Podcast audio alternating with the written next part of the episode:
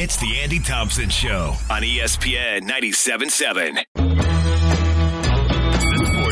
Foot, foot, foot, foot. Two minute drill presented by Ideal Home and Auto Paint. Up and under for Taylor. Showtime puts it down. Owen Mackey. Roberts, three quarter court. He buried it. And it's good. Let's go. Your winners last night, Snow Canyon uh, got the victory on the road, 64-53 against Crimson Cliffs. They went up in the first quarter, Larry, 20 to 6 in that game. And I think what Snow Canyon did was they said, we barely beat these guys on our home floor. We're going to go in and take the fight to the Mustangs. And they came out with their hair on fire in the, in the first quarter. And it kind of stayed that way all throughout the game. And I think what is um, flattering for Coach Ball in this game was they were so locked in defensively. Uh, Trey Kelsch, Dre Smith, all their perimeter defenders, uh, Owen Mackey, their two bigs down low, helping out on Felt, who still had a pretty good game. The hearts and minds, that how you know you've got your players' hearts and minds is if they are that willing to play that hard on defense for an entire game. And it was all four quarters. They held Crimson to six points in the first quarter. And Crimson battled back. And kudos to them because they had to scrap and claw. Not a lot of shots were falling um, for them as a team, even at home. It was just a kind of a bizarre game, but credit goes to Snow Canyon for making it so difficult on them. Uh, good job by the bigs. The combo bigs for Snow Canyon, both Owen Aloha and Carter Campbell. Fantastic performance last night. They combined for 18 points. And that's one of the big things when you're going up against a star like Sean Felts. How is the production for your bigs going up against him? And they did pretty good offensively. They got into foul trouble, but they kind of rotated it in and out and got some buckets down low. I thought the high to low post last night, they put Owen at the high post. They put either Owen Aloha or Campbell on the low post. They get it to Mackey and everybody would just suck up to Mackey, and that would leave a lot of drop down passes right underneath the basket for the bigs to score easy buckets. Trey Kelch was our player of the game, even though only, oh, I think he only had four points.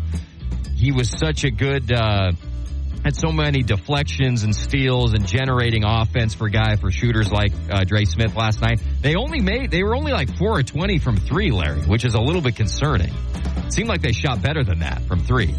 But their assisted turnover margin as a team was really good. I think they only had eight turnovers on the road, which is a huge win for, for Coach Ball and Snow Canyon. And going into last night's game, I was talking about how I thought Crimson Cliffs was perhaps the most underrated team at this point in the season in the RPI at 13. And then they lose, and now it's probably Snow Canyon. That was an impressive win on the road. They're 12th. They'll probably move up a little bit. The large margin of jumping up three or four spots that's not going to happen this time of year, but they'll they'll likely keep going up if they can keep winning these tough games. Um, they got Pineview on Friday. We'll have that game for you on ESPN uh, 97.7. Pineview got the win against Snow Canyon in the pit last time. Dixie beat Hurricane 81 uh, 49, Larry. Seven threes for Brecken Robinson for the Flyers. I think Jordan had 12 12 assists? 14? I can't remember. I think it was 12 or 14 assists for Jordan Roberts. Brecken finished with 34 points, and Desert Hills got the win in Cedar 64-52. Eli Allred had 15 points for the Thunder last night. State rankings, I was looking at this today. Number one is Alta, number one team in the state. They got that Jackson Johnson kid who's a commit to go play at Utah. I'm not sure why, you know? Uh, they have also got Carter Doleac, who all signs point to him being the son of Michael Doleac, one of my favorite all-time youths. He's one of their better players. He's a senior. I don't think he's committed anywhere. But that's the number one Alta Hawks. Number two is Wasatch Academy. We all know about. They got the best player, at least recruit wise, in the in the country. In the country. In the state, excuse me. Number three is Dixie. We know all about the Flyers. Number four is Lehigh, and number five is Layton. And Dixie, of course, played uh, Wasatch Academy and lost by a possession. I think they lost by three in that game. Dixie trying to go undefeated in Region 9. It's been a while, right? Since anybody's done that, Lawrence. We'll see if they can pull it off. Um, let's go to Utah Tech. They got a game at the Burns Arena tonight against UTRGV. They've lost four in a row. I'm hoping they can get back to their winning ways. I think they will tonight at the Burns. Hashtag pack the Burns. And they've still got that deal going on for the rest of the year. You get all the men's and women's home games uh, for an incredible. I don't know if it's still the same as it was. It was a hundred bucks a couple weeks ago, and I think it's probably still that because they still got a bunch of their home home games left. So you can check that out at Utah Tech Trailblazers.com. Thank you, Larry. I heard Andy Reid is coming to BYU next year. I heard it from a friend's wife's boss, essential oil representative, who has a friend who works with Tom Holmoe's Grubhub delivery boy, who said he read it on the, the Cougar board. Mm-hmm. What do we got, Larry? We've got username first and 10 on the Cougar board who wasn't pleased with my guys, DJ and PK, up on 1280 The Zone. And Sambo is going to read that for us, right, Larry? Yes. Okay. Go ahead, Sambo. This is first and 10 on uh, the Cougar board. David James today is officially a troll. When talking to an NFL draft expert this morning, he said USU is happy because of Jordan Love. U of U is happy because of Kincaid. BYU fans are full of angst because of Zach Wilson. What? That's his go-to? How immature do you have to be about BYU succeeding that you can't say BYU fans are excited because of Puka Nacua who crushed it his first year in the NFL? I'm really tired of the media trope. It's so worn out. It's okay to say positive things about BYU without a chuckle or a smirk. But to be a professional and build all schools up, DJ and PK are amazingly shallow. I would say there's, um, well, first of all, what I would say to first and 10 is there's safe spaces in the Utah media landscape. And I would say, Larry, that me and you are, a, excuse me, a safe space for BYU fans. Wouldn't you say that? Yes. We try to keep very um, positive about all the state schools. I think, uh, obviously, Ben Criddle, Mr. BYU on ESPN 960, does a phenomenal job. I mean, he talks about BYU exclusively for like four hours a day. Every day. Nothing but BYU. That's impressive. So you got a whole show there. You've got our guy Yak, Jake Hatch from the DJ and PK show, who does uh, Locked On Cougars every day. So there are some safe spaces, is what I'm saying. But I also want to throw our hat in the ring. If you're a BYU fan who's sick of the Salt Lake people uh, t- uh, making fun of your school or your teams, come on down south. ESPN 97.7 slash Fox Sports Utah. And we love talking Cougar sports. And by the way, uh, BYU fans should have very high self-esteem right now when it comes to NFL stuff. They got the best coach in the league is a BYU guy. They've got the best linebacker playing in the Super Bowl, BYU guy. You got the top five receiver in the league, BYU, and you've got the best utility guy in the league, uh, in Taysom Hill as a BYU guy. That's a pretty good slate for, for Cougar fans. So, the fact that people like to poke fun of Zach Wilson, and I do on this show too, shouldn't uh, shouldn't be triggered by that. I guess is what I'm saying, Larry, because you have other people on your depth chart, BYU alum in the NFL, on some of the biggest spots. And the other thing about BYU being a being a BYU fan is you're a top five program in the country as far as programs that people like to troll. Duke, uh, BYU, USC fans, Notre Dame. I mean, it's big programs, right? So in a way, you should be flattered. Texas, you should be flattered. And kudos to you for not having a horns down equivalent that's unacceptable if, if people do it to you. And secondly, let me just say one more thing, Larry, about Yes. the BYU Utah dynamic, which is there is a pretty big faction of Utah fans who hate BYU more than they love Utah. In fact, that's like 35% of Utah fans who their disdain for BYU is more than their love for Utah. There is not a, a big faction of that for BYU. BYU fans love BYU. It's a lifestyle. And although they hate Utah, they don't hate them more than they love BYU. They want BYU to succeed. They've been away from Utah for a long time. They've been cheering for them in that crappy WCC basketball conference forever, independence in football, and they can exist in a bubble. They didn't want Utah to come to the Big 12 because they were happy being separate. It was a divorce that they were happy with. Whereas Utah fans, especially in basketball, they need BYU. In order for anybody to care about Utah basketball, except for the diehards, they need BYU. They need that benchmark rival sibling that they can say, are we better than BYU? That's all we care about. And we're actually going to be more interested now in basketball because we get to judge ourselves against that program. We hate them so much. That's what drives uh, basketball fandom. At least that's my theory. Um, Aggie fans, there's a lot of half-assed Aggie fans. I'm one of them. Um, down here in St. George, there's there's some diehard guys, like our guy Jeremy. Um, but for the most part, even Aggie fans still pick a Utah or BYU side, and that's almost like their varsity team.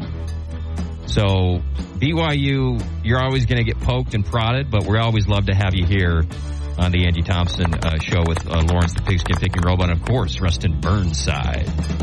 Thank you, Larry. Pandering local poll of the day. They can pick down here from the gun. Steelers show blitz. Here they come. He gets it away, and it's picked off at the goal line. There's a flag thrown on the run back. James Harrison to run it back, and Harrison is past midfield. Harrison going down the sideline. Harrison still on his feet. Harrison is going to go all the way and waiting for the official to get there. Touchdown is signaled.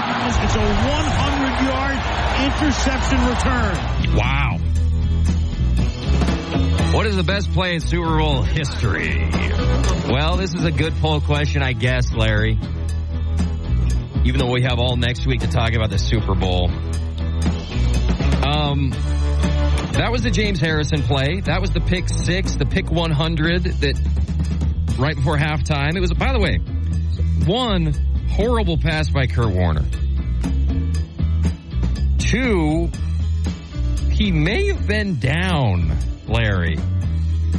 This might be my Homer goggles for Larry Fitzgerald, but I was watching it today and if we had replay back in 09, they would have zoomed in on Harrison getting tackled by Fitzgerald on the inch line. And it's close. I mean, I think he's in, but it's pretty dang close. So people always point to that as the greatest play in Super Bowl history. I'm going to give you mine. I'm first going to give some honorable mentions. The David Tyree catch where he's got gum on his helmet and he catches it when Eli beats Tom for the first time. That's up there. That's honorable mention for me. The Santonio Holmes game winning catch for the Steelers in that same game. The James Harrison game. Big Ben throws it to Santonio. Toe tap. Back of the end zone. Wins the game for the Steelers. That was up there. The Julian Edelman catch in whatever Super Bowl that was in. And I think that was the Falcons comeback game. That's the greatest catch I've ever seen because it's bouncing around. He somehow, with like two fingers, plucks it before it hits the turf. That catch is unbelievable, Larry. That's up there. The uh, Kevin Dyson coming up a yard short play in the Super Bowl is up there. But for me, out of all those, including the James Harrison pick 100 right before halftime, the best play in Super Bowl history is Malcolm Butler's interception. This was it was a do or die. You either win the Super Bowl or you lose the Super Bowl on this play. They're on the one and a half yard line. These other plays happened with time on the clock, and you know Harrison's was at halftime. The other plays weren't the basically the last play of the game. The Seahawks were either going to win on that slant, or the most miraculous defensive play in the history of the Super Bowl. Super Bowl was going to happen, and that was Malcolm. And for me, that's number one. And I don't think it's number one for a lot of people. And it's what Bill points to as why people should still think he's a good coach, even though he sucked without Tom, because he's the one. He's the one who watched the film. He's the one who told Malcolm, hey, go do this thing when they show this. And then he did it. So that's number one, Larry.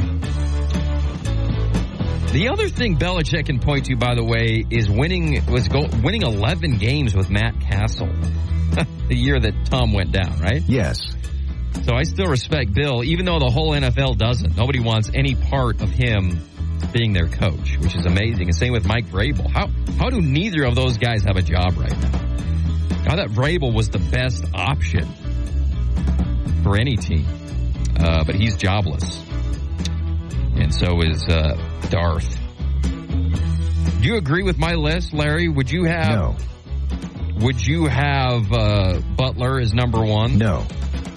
You would have Harrison probably as Yes. one. Well, I think that's probably the most uh, impressive play.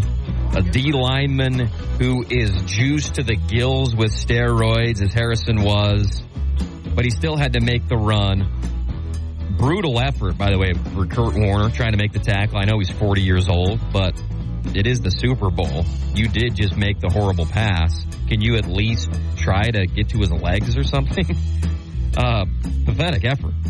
In that movie where it's all about Kurt Warner and a great American hero, hero, they should do an epilogue to that movie and say, but this is pathetic. Um, I'm missing several, I'm sure, but that's my list.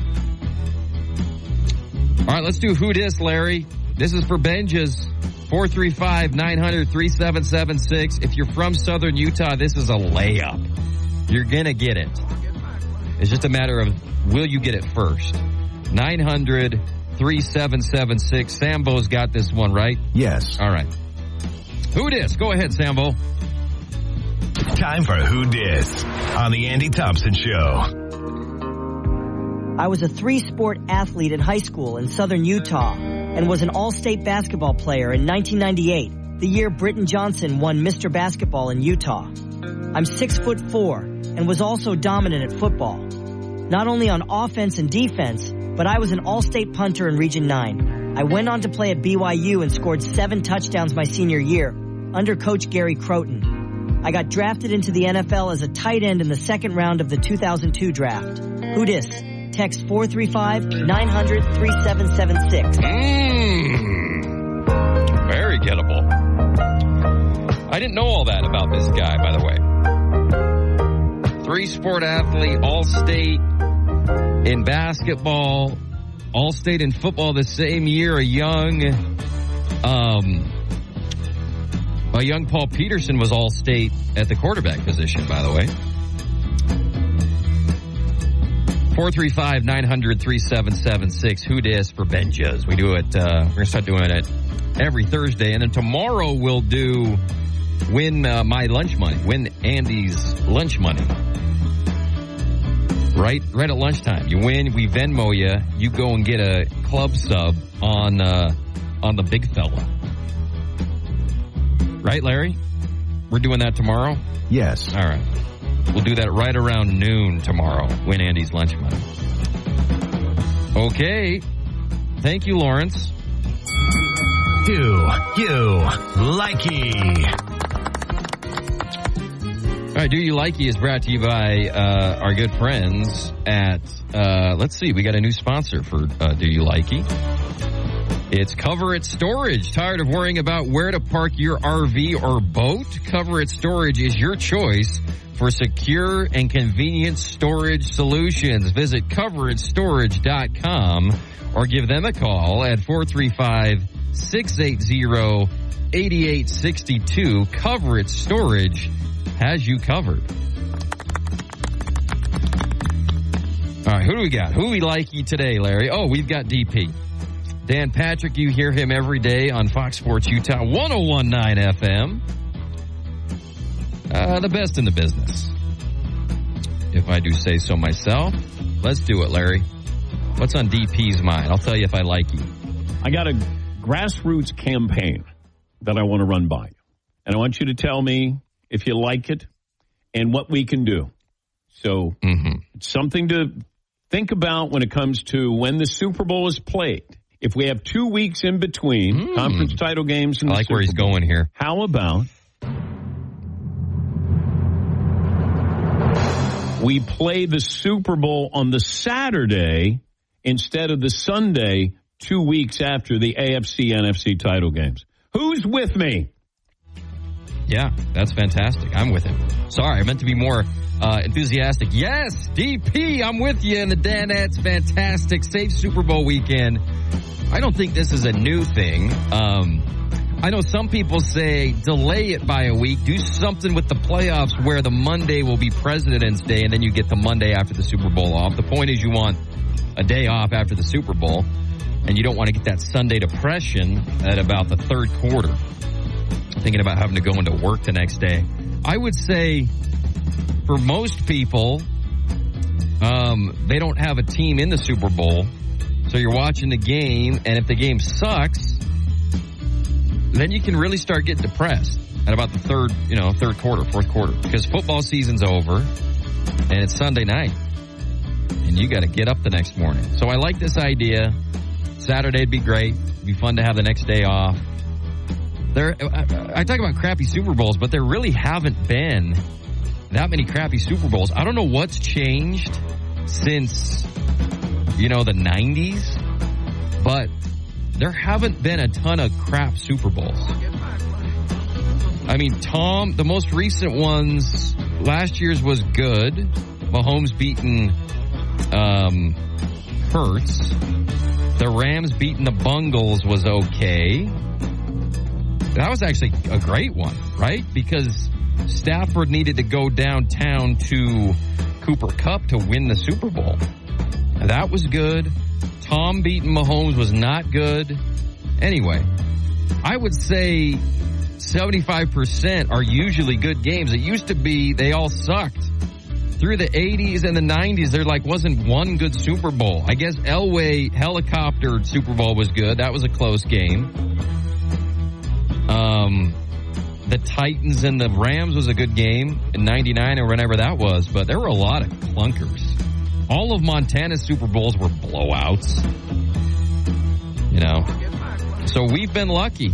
And I think this year we're going to have another uh, great Super Bowl. So good on the NFL because college football can't say the same thing about their championship game. Their championship game always sucks. College basketball usually is bad. The teams are worn out and it's a 10 point win for North Carolina or whatever. I mean, you can think of the Villanova one that was a buzzer beater from a few years ago, but most of them are terrible. I can't even remember this, the national title last year. U- UConn, right? That annoying Hurley coach won with UConn. I don't even remember anything about the game. So the super, so Roger does everything right, including having good title games. Um, while we're on the topic, so I agree with Dan. I like you. I like you. Thank you. Let's go to uh, Patrick Mahomes' dad, who, if you don't listen to DP, you can listen to Greeny on ESPN. And uh, they had a sub in for, for Greenberg, but they were interviewing uh, Pat F. Mahomes Sr. and asked him who the best quarterback of all time was. You think he's the greatest quarterback of all time Mahomes. right now? Uh, that's still to be determined. Uh, he still has a way to go. Uh, I have mad respect for Tom Brady, and I grew up as a, a, a Joe Montana fan, and and those guys is that ilk. So uh, he he's on the right trajectory, but uh, right now I would still say those guys are are better. So good on Pat Sr. And I bet if you talk to like, if you talk to Mahomes' dad, if you talk to Tiger Woods' dad, I bet if you talk to MJ's dad before he passed away, and Jordan had three titles, I think, when his dad died, um, or maybe just two, and then he won his third after his dad died. I bet if you talk to all those guys' dads, they'd be like, say, say the same thing. Like, no, you're not the best. Even though you are right now in the league, they would always kind of put that out there to their kid to get better and not say, oh yeah, my kid's the best ever. Maybe not a lot of dads would do that, but, um, for me, Mahomes is the best player I've ever seen. You know, I know it's a legacy thing, and he's got to go win titles, and Tom did it and made seven, and this will be Mahomes' third, but he's only 28. And if he and Reid stay together, they can play with a bunch of just, they can play with Mahomes and 21 jabronis. Even though their defense has gotten good and he's got Kelce, get rid of Kelce, put any other tight end in there, and he'll be the best tight end in the league, is my opinion.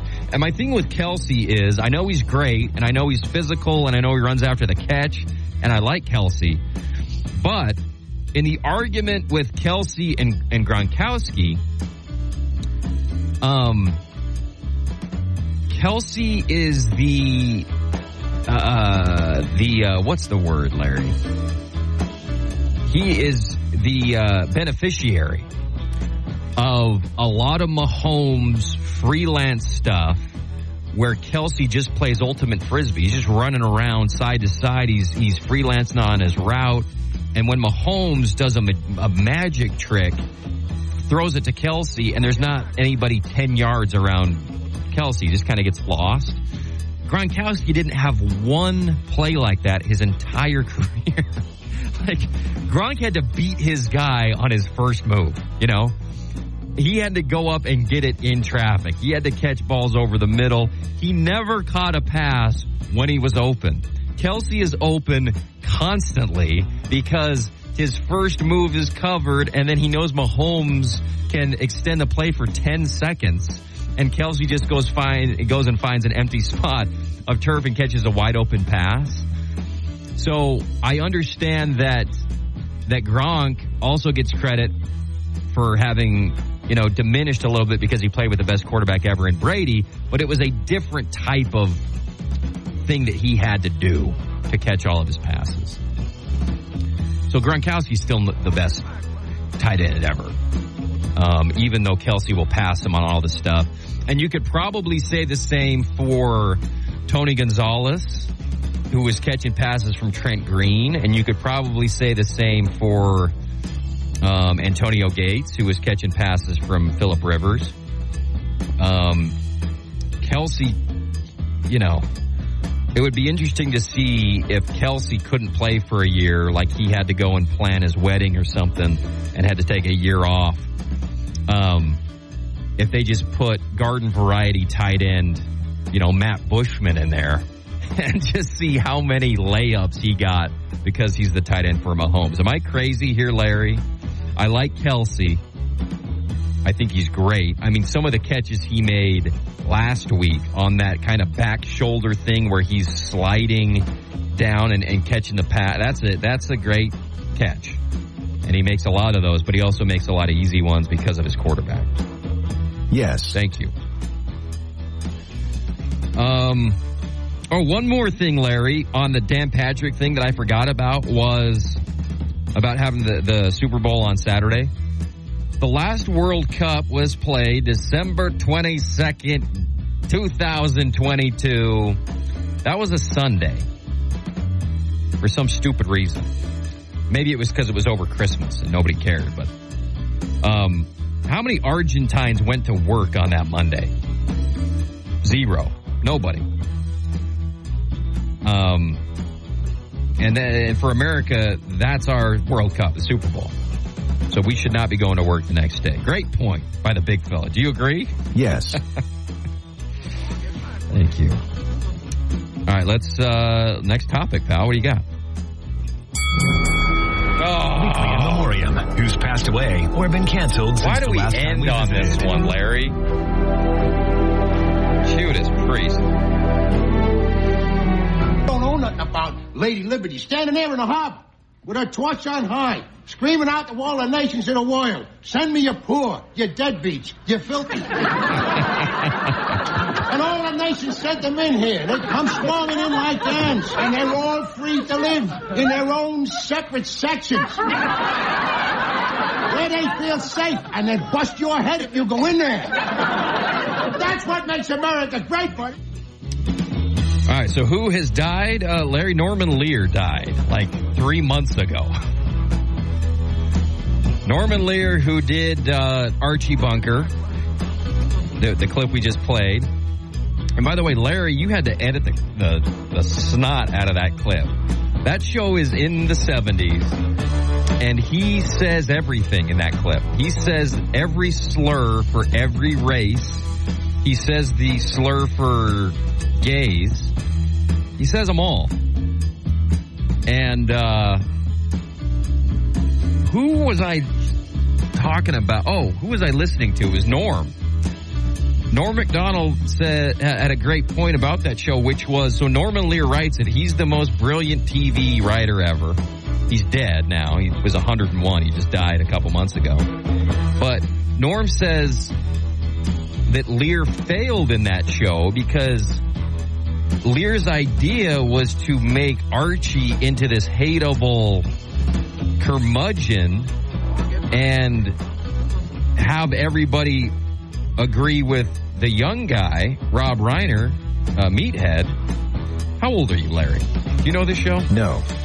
But nobody did. They all liked Archie. Archie's the top TV character maybe ever.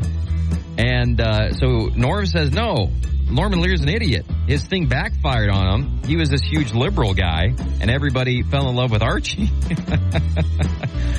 but Ar- Archie, you cannot play anything that he said, and that it's unbelievable what he was saying on that show. I, I've never even seen it, except for you know a couple of clips every once in a while. But he's you know he'll he's they're gonna have to burn his. uh his uh, Archie Bunker's chair in the Smithsonian one day because I think uh, are they starting to cancel these fictional characters too? Probably at this point, right, Larry? Like Archie Bunker, Darth Vader, some of these really bad dudes. yeah, you got to throw these guys out. All right, good job. Uh, rest in peace, Norman Lear. Died at the age of 101. Hollywood icon. Died December 5th, Larry. It's February. All right. Uh, we're going to finish the sport hole today with uh, Katie, who's got an early report for us. Uh, usually here at right around 5 o'clock. Katie uh, Rosen Rosen, presented by uh, balanceofnature.com. Don't be one of the 9 out of 10 Americans that don't get their proper serving of fruits and veggies. Balanceofnature.com. Take it away, Katie. Nice guys. First hour was a blast. If you take off the B and add in the ratings. From the Sport Hole National News Center on Bluff Street, I'm Cheney Rosen Rosen. Kevin Durant made his return to Barclays Center in Brooklyn Wednesday night and said he thinks that he, Kyrie Irving, and James Harden simply didn't have enough time together. Quote, we could have done some special things sitting on the end of the bench in our street clothes, Snapchatting during the games.